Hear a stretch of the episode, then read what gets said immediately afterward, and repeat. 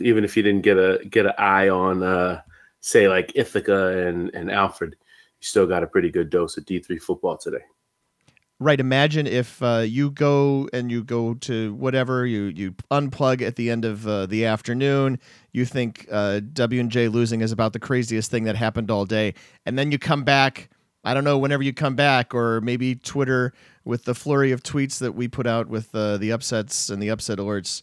And you come back and see just everything that happened after that. Well, my top 25 ballot, which I haven't filed yet, but I have tracked what my the way I had it ranked last week, what everyone did. My top 12 teams, none of them lost. And then from 13 to 25, I have 3 wins. Everyone else lost. What's the sound again for setting a ballot on fire? I like an explosion, but torpedo sound, missile, anything works for me. A 4-alarm fire. Football fans, it's now time for the D3Football.com Around the Nation podcast. Here are your hosts, Pat Coleman and Keith McMillan. It's the D3Football.com Around the Nation podcast, the twice-weekly podcast about the largest division of college football. We welcome you to podcast number 244, the one with the upsets after dark. It's the podcast for September 23rd of 2019. Thanks for joining us. I'm the executive editor of D3Football.com and D3Sports.com, Pat Coleman. And I'm Keith McMillan, the one who's based on the East Coast, so it's 1:21 a.m. as we do this. Yeah, that's pretty good. Actually, 1:21 a.m. on the East Coast is not much later than we usually do this. It's we started the day on Saturday with some pretty good big games, some results that maybe you might expect, maybe you might not, and then... Dogs and cats living together, mass hysteria! Keith, it all just started going crazy right around midnight Eastern. Well, certainly with the Linfield Redlands game and Chapman beating up pretty good on Whitworth as well, although the final score made it look a little closer than it was. Those were certainly crazy, but I'd submit that it may have started going crazy around noon, E.T. There's certainly a lot that went on Saturday, and we'll talk more about it in just a moment. But first, before we go any further, I have to remind people that this edition of the D3Football.com Around the Nation podcast is sponsored by Gotta Have It, the 3D logo fan foam wall signs, which there are, of course, 5 of them licensed already for D3 schools, and more of them to come if you want them.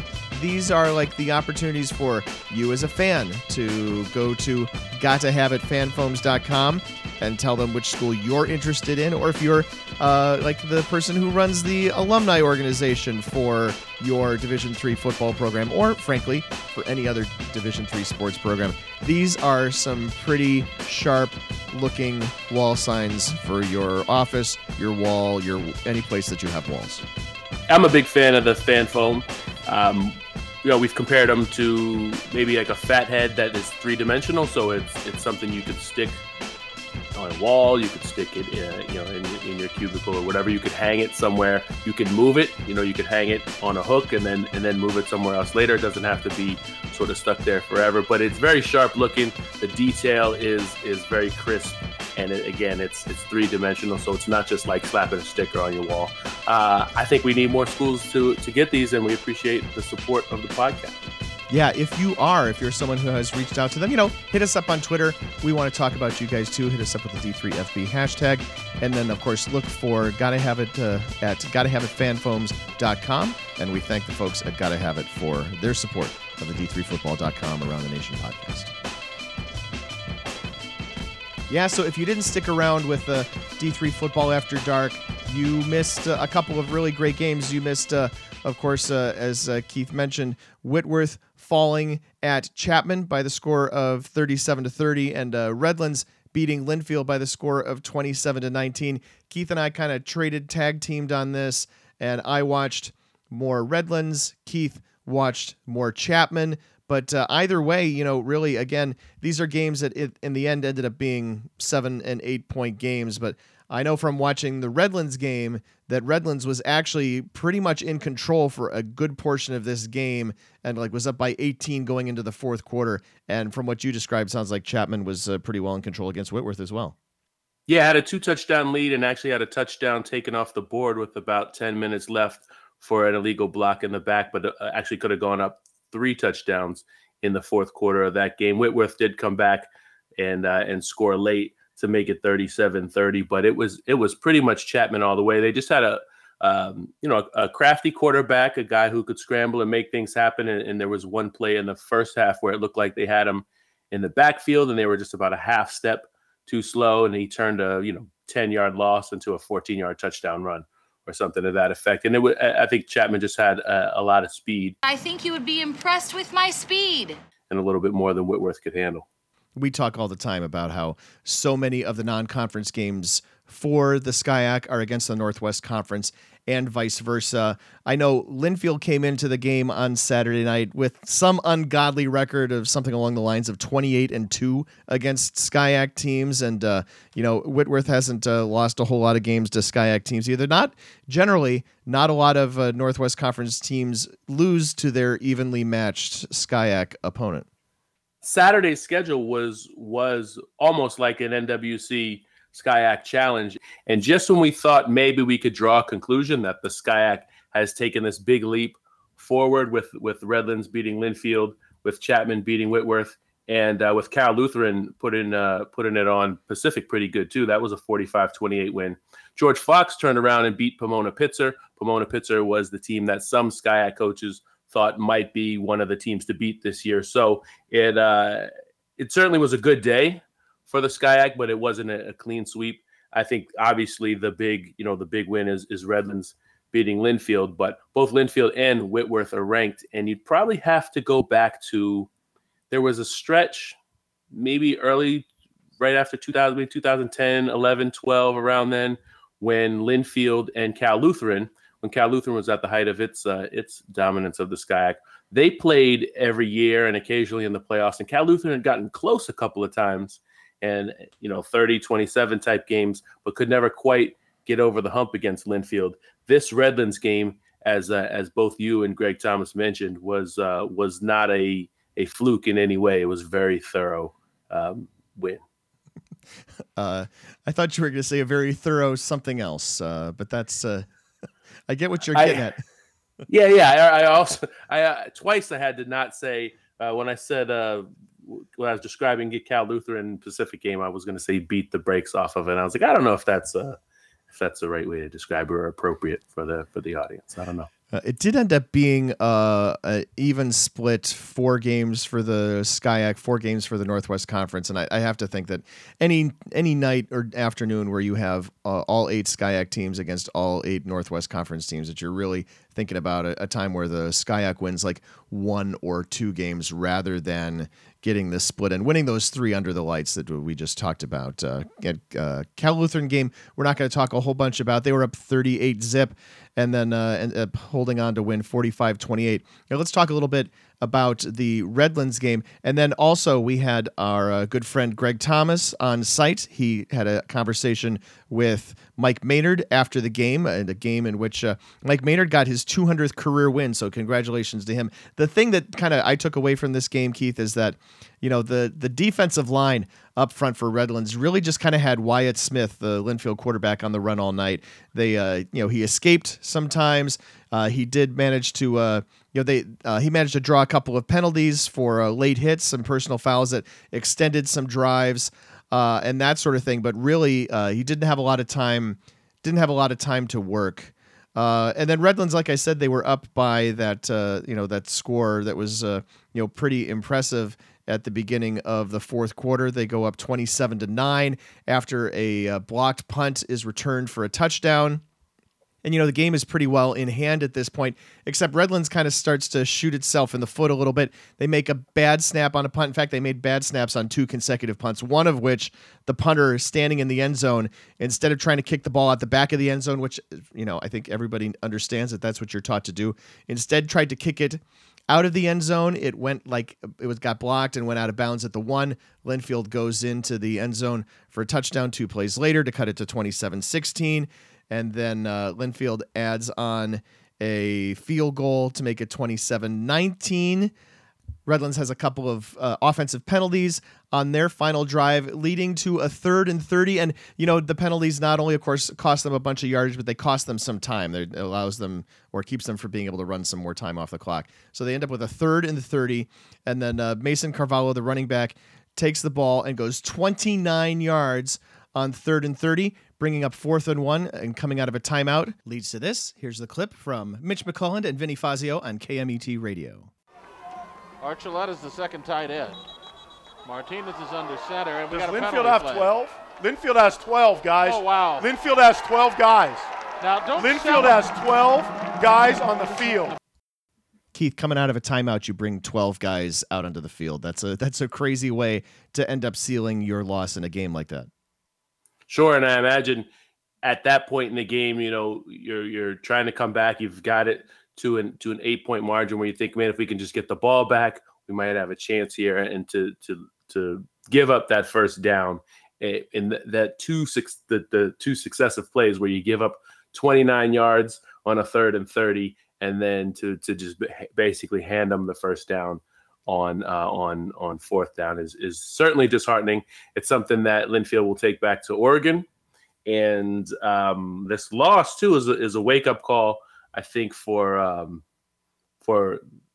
that team. But I think when they see the Whitworth score, and who knows at what point they realize, okay, everyone else good in our conference lost today as well. So maybe it was just a rough day for the conference, and you know, we won't beat ourselves up too badly for this, because as we talk about all the time when it comes to non-conference games in D3, you should play these games and you should schedule aggressively, because your path to the playoffs is still through the automatic qualifier by winning your own conference. Before we leave this game, let's go to that interview that Greg Thomas had with Mike Maynard, the University of Redlands head coach. First of all, congratulations on the big win. Early in the game, they came out really fast. They hit you with some tempo. They hit you with a big play. Right, yeah, yeah. How much of that fumble that went through the end zone at the first drive settle your guys down a little bit and sort of get into the game? There were I don't know, 10 or 12 really key plays. That was one of them. The pump block was one of them, of course. They got some deep balls. Their quarterback is phenomenal, and they have great speed at the receiver. We knew that they were going to try to light it up with some big plays, and of course they did. I thought one of the keys was our ability to temper their run game, and kind of we didn't take it away, but we restricted their run game in a way that created ability for us to play some dime and nickel defense. Still, they were able to get plays on us, there were some penalties that hurt us in the fourth quarter that I'd like to get cleaned up. There's a bunch of things that we can do better. This is a quality team that we played, tremendously well coached. It's really it could have gone either way, in this game. I thought that the first half our offense really made the plays that they needed to make, that scored, that gave us enough buffer in the second half, because we weren't as effective in the second half as I'd like to be. Sure thing. We talked about the big sack fumble on the first drive. Yeah. Your defensive line was really getting on Wyatt Smith all game long, especially on 3rd down. It seemed like every big 3rd down, you guys were in the backfield and on Wyatt Smith. Yeah. Talk about those guys and how good they did on 3rd down, just turning it loose and getting after him. Well, we rotated quite a bit of our defensive line. I thought that they did get tremendous pressure, particularly on 3rd down. We, in many of the times it was, a 3rd more than 8, and we knew that, they'd have to throw, and we wanted to make sure that we didn't give him time. Whenever he has time to throw, he's very, very effective. He's so accurate, and they were able to make 1st downs, at the sticks and stuff, and it's hard to keep them from, making 1st downs at the sticks and still defending over the top. And so that gave us some trouble. But, fortunately, the game, the clock kept ticking, and they were unable to score enough at the end. But, I thought our defensive line was the key to the game. Their defensive line was the key to their game. And we were just able to get a few more points in there. Yeah. So certainly out here on the West Coast, you guys know really well how good Linfield is and how good their program has been historically. Yes, of course, yes. What is getting one over on them tonight mean for Redlands football? Well, right now, that's all for you all to decide. They're a ranked team, and we were able to beat a ranked team, but it was at home, and it's hard to travel. And Those are questions that I'm probably not going to be able to decide. We've got 7 more games to go. We've got a lot of work to do. Obviously, we're a work in progress still. I think that we could be a lot better than we played tonight. So I don't know what the implications will be. We beat the 11th ranked team in the country. They're really good, and maybe we will be. Sure thing. And then on a more personal level, it's on the big new bright board. Yeah, and it shouldn't be. It shouldn't be about me. And I was hoping nobody knew, and I should have known my athletic director would know that stuff. But it's never about the coach. It's certainly not about me. And those things are important. It was nice and it was fun, but I don't want to distract from what is really important, and that's the young man that played the game. Keith, before we move on, you and I have talked to Mike Maynard, obviously, on numerous occasions, and that is just very much Coach Maynard in a nutshell right there. Absolutely. Great guy, and we've met tons of great guys, coaches over the years, and that's probably a fairly common sentiment, that they don't want to make it about themselves, and that every game is coaches are, it's about this game that we just played and this next one that we have coming up. And sometimes we almost kind of like hurt for them a little bit, because you're like, man, these guys never get to relax and enjoy it and celebrate their own successes. But I do think it is sometimes about the coach, and a program takes on the personality of the man in charge, and that type of leadership and that type of care for everyone else to get the credit actually filters down throughout the program, from the coordinators, from the administrators, everyone, when they operate, and you're sort of all rowing in that same direction, where I don't really need to take the credit for myself here. I just want us to do the best for the men we have in the program. I think that is heartwarming. All right, so that was midnight. Let's talk a little bit about noon on Saturday. Noon games, for example, in which Endicott had a 17-0 lead on Wesley at the half, and then Wesley comes back and wins the game on a field goal at the buzzer. Similarly, we just barely touched on Carnegie Mellon beating 12th-ranked W&J. Carnegie Mellon comes and scores in the fourth quarter to win that game, and any other given Saturday, these would have been the top stories and really good ones to kind of lead the day with. Yeah, it was just an amazing slate of games when you really think about it. When you count the CCIW clashes and Barry and Trinity and the Northwest Conference SCIAC games, there were a lot of games that we could look ahead at, and there was the St. John's getting a push from Gustavus. There were all these games where we thought these would be big games coming in. You could put Mount Union and Baldwin-Wallace on that list, although I think that probably turned out the way we thought it would. We've seen that movie enough times to know to not get too excited about a mid-season Mount Union game or an early season one, unless the opponent is John Carroll. There were really a ton of great games, and then these teams that cast these upsets all of a sudden put themselves in the discussion. And I think you're right, Pat. We'd probably be talking a lot more about a Carnegie Mellon on a different day, but it was really just an exciting week of football in week 3 across the board. And I thought what stood out to me, you tell me if you agree with this, is that in a lot of these games, these big ones, there was one defense, or sometimes both defenses, played really well. And it wasn't like there was a spate of bad weather across the country. It was just, teams played well defensively in these big games. So, the Barry Trinity scored 14-10. Wheaton only gives up 10 points. Ithaca only gives up 9 points. There were some really nice defensive performances across the country. Yeah, throw into that Muhlenberg and Susquehanna going to overtime. Muhlenberg winning 24-17. Even the Whitewater St. Xavier game, 28-20 Whitewater, 23-13 Mary Hardin-Baylor. I feel like we should talk more about that maybe coming up in a minute too. But let's talk just for a second about 7:00, these evening games like the Illinois Wesleyan Wheaton game, like the North Central Wash U game, although you could have tuned out of that game at halftime. Another set of great games, ones we were really focused on coming in. And, I guess in both cases, the higher ranked team won both, and Wheaton only higher ranked by one spot, but playing at home and looked really, really good on Saturday night. Yeah, it was a fairly dominant performance after about the first half of the first quarter. it was all Wheaton in that one. And then it got to raining in the second half, and so it just didn't really lend itself to an Illinois Wesleyan comeback or offensive onslaught, because probably their best player is their quarterback, Brandon Bauer. And it was one of those days where, you know, the ball, you can tell watching it on video, the ball looks heavy. That's not coming out of the quarterback's hand really well, and they're sailing some balls. And I think Wheaton defensively was playing really well as well. So you got a couple defenders around your guy. Your passes really have to be on point, and it's hard to do that in the rain and with a wet ball. The big difference for Illinois Wesleyan from game one to game two, Hamid Bouley, 37 carries for 177 yards on the ground against UW-La Crosse, and then Wheaton held him to 16 carries for 32 yards.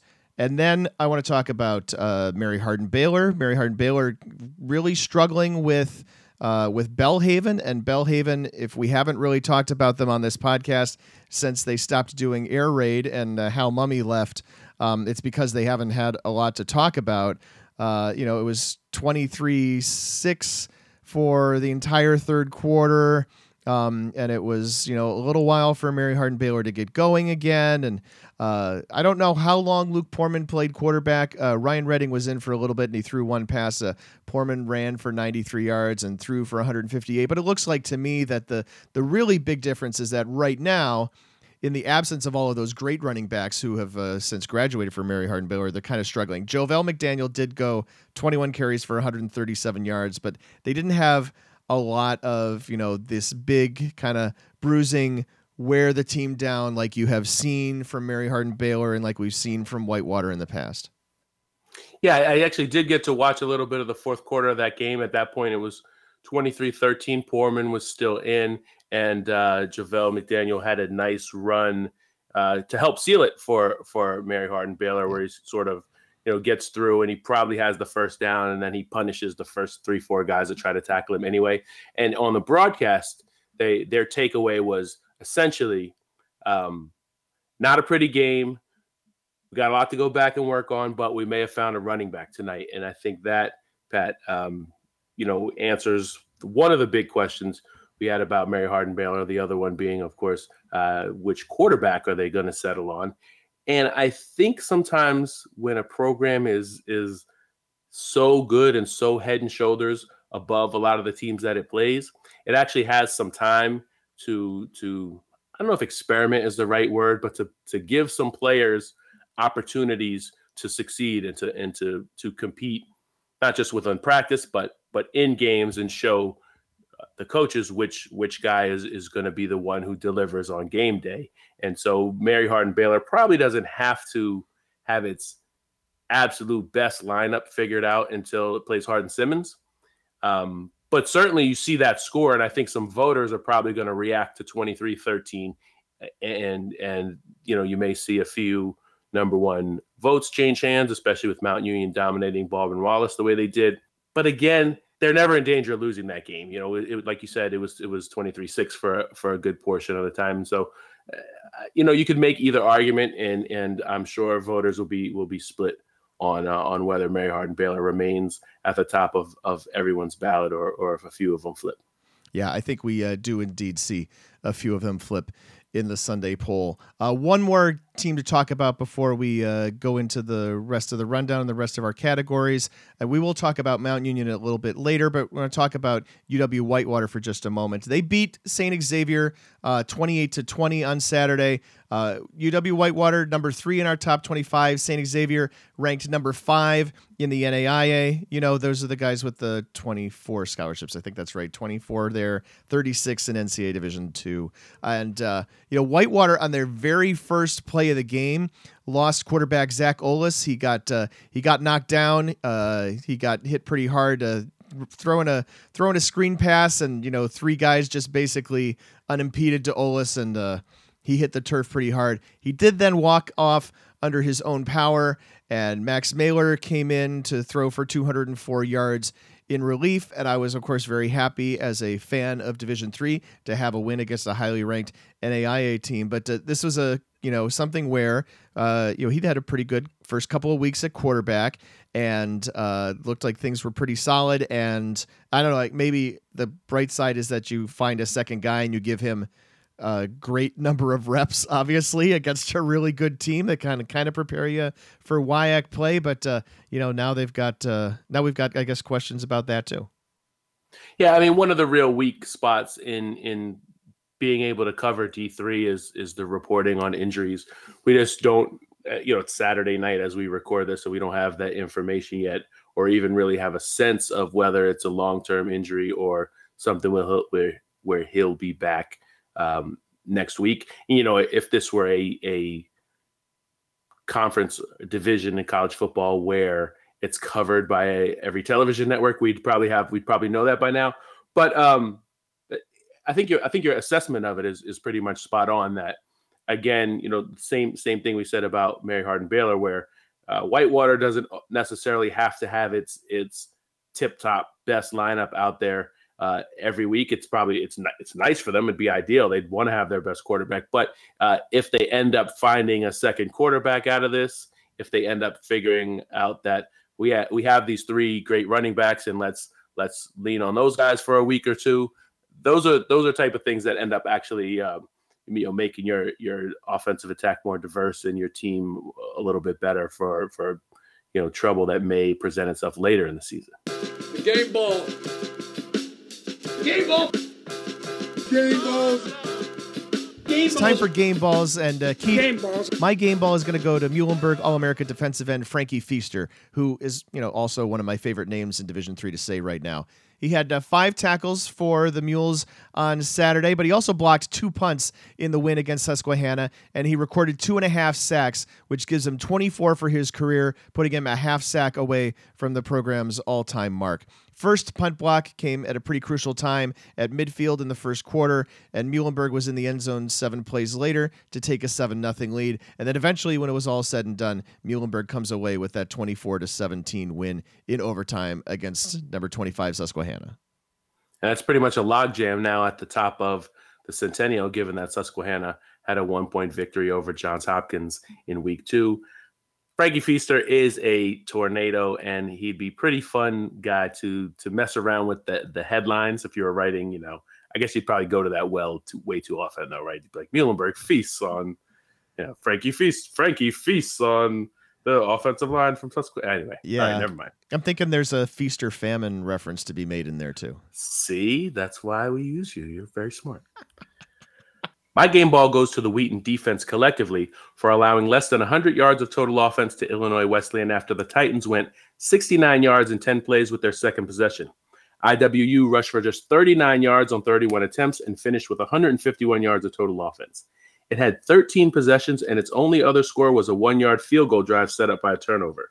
And perhaps most amazing was that Wheaton did all this without generating a turnover or having an overwhelming spate of sacks. They had 2. It was just smothering defense from start to finish, and a notice sent to the rest of the CCIW and North region that points are going to be hard to come by against Wheaton. Sorry, I didn't mean to steal your thunder about the thing about Illinois Wesleyan's running numbers. I also didn't mean to make a pun about stealing your thunder. Because I caught that, and I was like, oh, he's on his headline thing now. That was the thing is like the worst part of me as a copy editor was the headlines. Really good at trimming stories, good at, picking out facts that are at issue and things that need to be fixed. But I was just kind of a really ordinary headline writer. It's weird. I could never do the short, catchy ones, but I feel like the way headlines are written now online for that audience, I'm a lot better at it. So no. Oh yeah.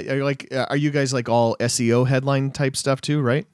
No, I mean, I think we're almost like, you probably call it more, I guess, the BuzzFeed style, where you're like, you just want to isolate the emotion, right? It's like awe, anger, awe. They're kind of like 3-4 emotions you try to isolate, and then you just put like the really gripping part, the gripping stuff really needs to be at the front of the headline. I think because attention spans are that short anymore. But anyway. All right, I'll have to take your master class on headline writing at some point soon. I'd love to offer it. We will rise, we will rise, we will rise. We will rise or be a team on the rise in the poll. If we are, say, Hobart. The Statesmen are one of the teams this week that stood to gain a bunch of votes from the large number of teams which lost or perhaps didn't look super impressive in wins on Saturday. Whereas Hobart beat Rowan first off and also saw week one opponent Brockport win big to make that win look just a little bit more impressive. That's the sort of team outside the poll that could really benefit from a week like this when the bottom half of the poll is just like carnage. My team on the rise, Wheaton had one of the week's most impressive wins, but the Thunder were already at 8 for me. So the big riser, I think, is going to be Ithaca. It's in a spot in the poll where a lot of teams ranked nearby lost, and it won against solid competition in Alfred. There are a handful of teams that beat good conference competition on Saturday, such as Barry, Delaware Valley, Wheaton, and Muhlenberg. And both Salisbury and Bethel might benefit from having bye weeks. But the team that combined an impressive win with having room to move based on where it is in the rankings, for me, was Ithaca. That wasn't flying. That was falling with style. My team that will take a fall in the top 25, whether that's with style or not, is Center. I think there was some consensus among, our inner circle, our core team here at D3Football.com, that the Colonels were rated too highly in our poll, but not sure too many people thought that it would be Austin College that took them down. But the Kangaroos... Yeah, I just had to say Kangaroos. I'm not sure I've ever uttered that mascot's name on this podcast. They ended Saturday's game last week against Southwest Assemblies of God on a roll, rallying to win that game. And the roll continued in the first quarter on Saturday as Austin College scored the first 13 points of the game and then held on to win 20-13. Center had second and goal from the 1 late in the game, but the Roos had consecutive tackles for loss, and then they held on a fourth down play, fourth and goal from the 4 to secure the win. And all that came on a big night for Austin College quarterback Colton Collins, who broke a 59-year-old school record for career total offense. Keith, how many schools do you think have a total offense record for a quarterback from 1960? The game has changed so much since then. It probably tells you a little bit about the quality of Austin's program in recent years that they haven't had one. But yeah, I think if you look at most offensive records, they've probably been broken in the past 15 years or something. For my team that'll take a fall, there are tons of candidates who lost in week 3 who should tumble. I could basically lop my ballot off at number 11, dip it in kerosene and light it on fire, and I'd still have about the same number of teams who won this week. But on top of that, I think there are some teams who are victorious who did not look like they deserved to be at their spot in the rankings. Should a team knocking on the door of the top 10 need a game-winning field goal to beat Endicott, as Wesley did? No, they shouldn't. Should voters reward Wittenberg for its 2-point win at home against Worcester? How will voters reframe their thoughts on Linfield and Whitworth? Will they care that UW-Lacrosse lost to a 1-1 NAIA team in Dickinson State? I think voters have carte blanche to etch-a-sketch everything from 10 to 15 to 25 this week. And if I had to pick a team that tumbled, though, and Center's off the board, I think it's probably Washington and Jefferson, since it lost to Carnegie Mellon and the team it beat in Wittenberg was unimpressive in victory. For my off-the-beaten-path highlight, Keith, I'm going to go to one of the first games of the day. This is a game in which TCNJ, the College of New Jersey, led St. John Fisher 16-5 at the half, and then St. John Fisher comes back to score the final 35 points, 29 of them in the fourth quarter, to win that game going away. If you need me to do the math for you, that's 40-16. The Cardinals never had to take a single snap in their own territory that entire fourth quarter. They scored on a 78-yard punt return. Then they took the ball over on interceptions twice and then once on downs on the Lions' side of midfield. It's a pretty big highlight for St. John Fisher right now because the Cardinals have already matched their win total from the entire 2018 season. They're now 3-0. Pat, I didn't realize we were going to talk about the West Coast the entire top of this broadcast or podcast. But I thought this was off the beaten path, but apparently it's right in the middle of the path that everybody else would be on. But we didn't talk about the Occidental game. And to be honest, it's hard not to feel for Rob Cushman and some of the older players in the Occidental program. Cushman had turned around Minnesota Morris from winless to 6 wins in 2 seasons and came to LA to help save a program that nearly shut down. He's been a straight shooter with us about the challenges of saving football at a place that wasn't even sure if it wanted to save football. And here the Tigers are on Saturday on the road with a 31-27 lead in the fourth after back-to-back touchdown drives. Willamette misses a 29-yard field goal, and Occidental has the lead and the ball with 7:44 left, but it goes 3 and out. Then Willamette gets to driving and fumbles. So Oxy again has the lead and the ball, this time with 4:11 left. The Tigers get one first down and kill less than 2 minutes. Willamette burns two timeouts, gets the ball back. They're down 31-27 with 2:11 left. And then the Tigers shot themselves in the foot with a bazooka. They gave up two long pass plays. They had three penalties, the go-ahead Willamette TD, and two more penalties after that. Willamette holds on and wins 34-31. And even though Oxy beat a Mexican team in the opener, and so they wouldn't consider themselves not having won since 2016, if you're scoring competition against D3 schools, this would have been a huge win and a breakthrough. Oxy quarterback Josh Greaves did pass for 370 yards, and you have to be encouraged if you're an Occidental fan that the team may be at least competitive this season, if not get a few wins. Surprise! My most surprising result for this weekend comes from the OAC. Wilmington came away with its biggest win in more than a decade and defeated Ohio Northern for the first time since 1995, winning 42-38. Quakers watched a 35-17 lead evaporate as ONU scored three consecutive touchdowns and took the lead midway through the fourth quarter. And sometimes, you know, when you're a team that doesn't have a lot of experience winning and closing games, you don't recover from coughing up the lead like that. But Wilmington took over on its own 11 with 2:12 left, and quarterback Kyle Barrett moved them down the field, hitting Atika Wynn Jr. for an 8-yard touchdown, giving Wilmington the lead back with 28 seconds left in the game. And it wouldn't be a big win in D3 without some horribly overmodulated audio, so here it is from the Wilmington broadcast. Barrett takes that, drives back to pass. Into the end zone, and it is caught by number 3, Atika Wynn Jr. for his third touchdown of the game. And that gives the Quakers the lead. 3-point lead, hitting the PAT. Hit this PAT, Ohio Northern has to score a touchdown to win or lose with a field goal. Cannon goes off, Quakers are in the lead, 41-38. I'm glad he explained that was a cannon because I thought somebody got shot in the press box.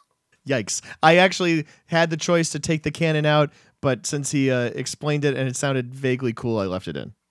But I mean, it was noticeable, right? It wasn't just me. I was like, did something happen? Did somebody drop a set of books in the background? They were that surprised that they came back with a 89-yard drive with a minute and a half or something. And it was the beautiful D3 audio. The quality varies from place to place. For my most surprising result, is all of them an acceptable answer here? No? I have to choose something? The most surprising on a day full of surprises might have been all the way at the bottom if you scroll the scores page. Southwestern 50, Louisiana College 3. It was not that long ago that the Wildcats were the ASC team most likely to challenge Mary Hardin-Baylor. Now they trail 37-3 in games at halftime, not even against Mary Hardin-Baylor. My stat of the week hot off the ticker for this week's podcast is 0. That's the number of points which Merchant Marine allowed on Saturday versus SUNY Maritime. And it's also the number of shutouts that the Mariners had under Mike Toop before Saturday night's game, Saturday afternoon's game. Merchant Marine won 45-0 against its Cross Bay rival, thanks in large part to 7 tackles for loss and 7 passes broken up. And the big margin allowed Merchant Marine to get carries for 12 guys, and 9 of them had between 20 and 84 yards. Lots of guys getting to play, and lots of guys on defense preserving that shutout. For my stat of the week, let's go to Mount Union, which earned its 800th win, not against Baldwin-Wallace. All 800 have not been against Baldwin-Wallace, but they did it against Baldwin-Wallace on Saturday. That puts them in a select group of 16 programs across all divisions of college football with that many wins. Also in that victory, which was fairly impressive defensively for Mount Union and offensively, the way they normally are. D'Angelo Fulford, 4 touchdown passes. Justin Hill, 2 touchdown catches. Josh Petroselli ran the ball well. So pretty much, you know, if you didn't watch it and you guessed how a Mount Union game would go, that was pretty much the game. But D'Angelo Fulford went past 100 career touchdown passes in this one. And while we're here in the OAC, I'll throw in a bonus stat of the week. Heidelberg in its victory ran 56 plays for 682 yards. That was 12.2 yards per play, which is a first down every time they snap the ball. Pretty impressive. just 56 snaps just on its own. That's kind of a low number of snaps. You go for 682 yards. Yikes. I went back and did the math, too. So it's more than half of those 800 wins for Mount Union are coached by someone named Karras. Larry Karras with 332 career wins, and right now Vince Karras with 86. Your categories have become tiresome. Now's the time on Sprockets where we dance. Now is the time of the podcast when we go to Twitter. We put out the call typically on Sunday nights for this.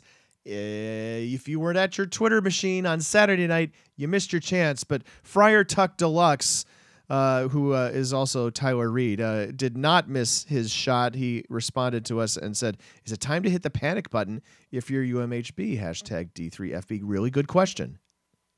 Yeah, it is a great question. And I think one of the reasons what Mount Union does is so impressive is they almost never have this game, which almost every other team has, even when it's really good and dominant, is this game where it wins.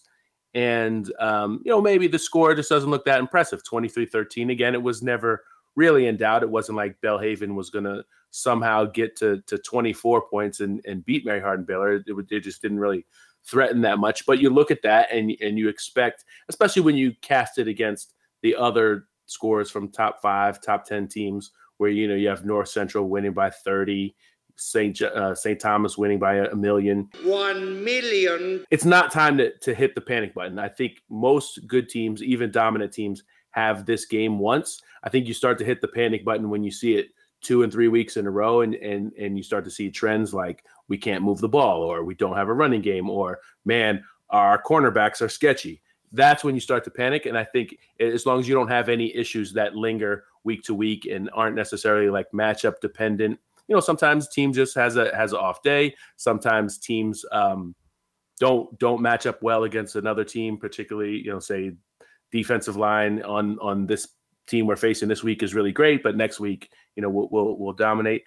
I think especially with you go back to the first game for Mary Hardin-Baylor against Albright, and you had Poorman threw 10 passes, Ryan Redding threw 10 passes, Tommy Bowden came into the game, so they're searching around for a quarterback. You had a bunch of guys get carries, searching around for a running back. I think you really start to worry if this lingers week to week to week, and we're still in mid-October and we're having the same discussion. Then I think you start to worry.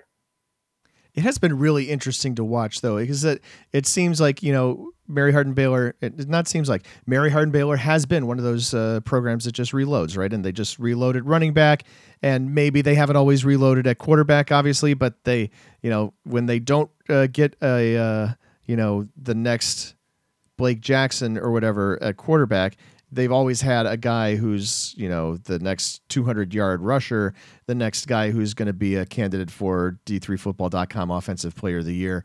And this is like a year where it's just a little bit different so far here in the early going where, no Markeith Miller. Jace Hammock started most of the season last year at quarterback. He's not healthy yet. And things are just a little bit strange, and UMHB games don't always go the way that you expect them to. But this is the same point we made with Brockport when you and I didn't rank them in the preseason. They have so much talent that was graduating, and you just can't assume that a team has guys that can come in and do the same exact thing as the guy beforehand. And Markeith Miller being a 3-4 year starter, a someone that not just gained experience over playing those years, but essentially was a 22-year-old, 23-year-old man. I don't know how old he was when he finished, but when you're a senior and then you replace a senior with, you're looking at freshman and sophomore, you're literally replacing a grown man with someone who may not have physically gotten to that level yet. So there is a little bit of drop off that you should expect even for these dominant teams. And I think when we don't see that drop off, when they just reload and there is another guy right behind this great guy that just graduated, that's when you really start to be amazed, because you're like, that's much harder than it sometimes is made out to be.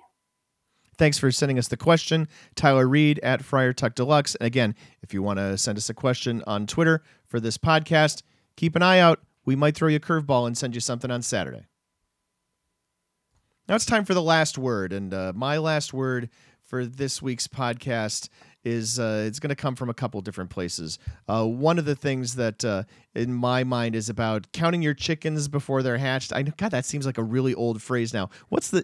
Keith, is there a modern version of that cliche I can use? Yeah, I mean, I don't think so. Counting your investment dividends before you cash them out. I don't know. I got to know when to fold them. All right. So I made a point on Twitter really early in the afternoon on Saturday to point out where a broadcast crew had said with literally 10 minutes gone into the game and their team leading 7-0, said, you beat a ranked team. Does that give you any chance of being ranked? And then like that kind of came back around at the end of the night when the Chapman set of broadcasters kind of similarly made a similar assumption. Let me just say this now, and this is something that Keith usually says, so I apologize. I'm, again, kind of taking words out of your mouth, Keith, but at this point here, 3 weeks into the season, 30 teams are 3-0, 28 more are at 2-0. There is not room in a top 25 or two top 25s even for all of those unbeaten teams, and that doesn't even account for teams who had only had a loss to a good team and has a win. 1-1 teams that could deserve to be in the top 25, that sort of thing. 2-1 teams, etc. That's just all the unbeaten teams. So A, patience, people. B, don't count your chickens in the first quarter. Would be my other recommendation, and that's I guess that's where my last word is. I don't know if this is supposed to be me ranting, but it is what it is this time around. Yeah, it did kind of turn into a rant, but I think a valid one in the sense that we can never reiterate too often that Division III is a huge division.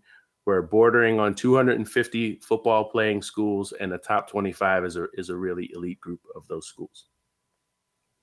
For my last word, whoever had 74 points scored and a 60-point margin of victory for St. Thomas in its first kicked out of the MIAC game against Hamlin, you, sir or madam, have won the pool. And there you go. And this was D3Football.com Around the Nation podcast number 244, season 13, episode 6, released on September 23rd, 2019. Thanks for listening, and of course, keep an eye on the rest of our coverage throughout the week.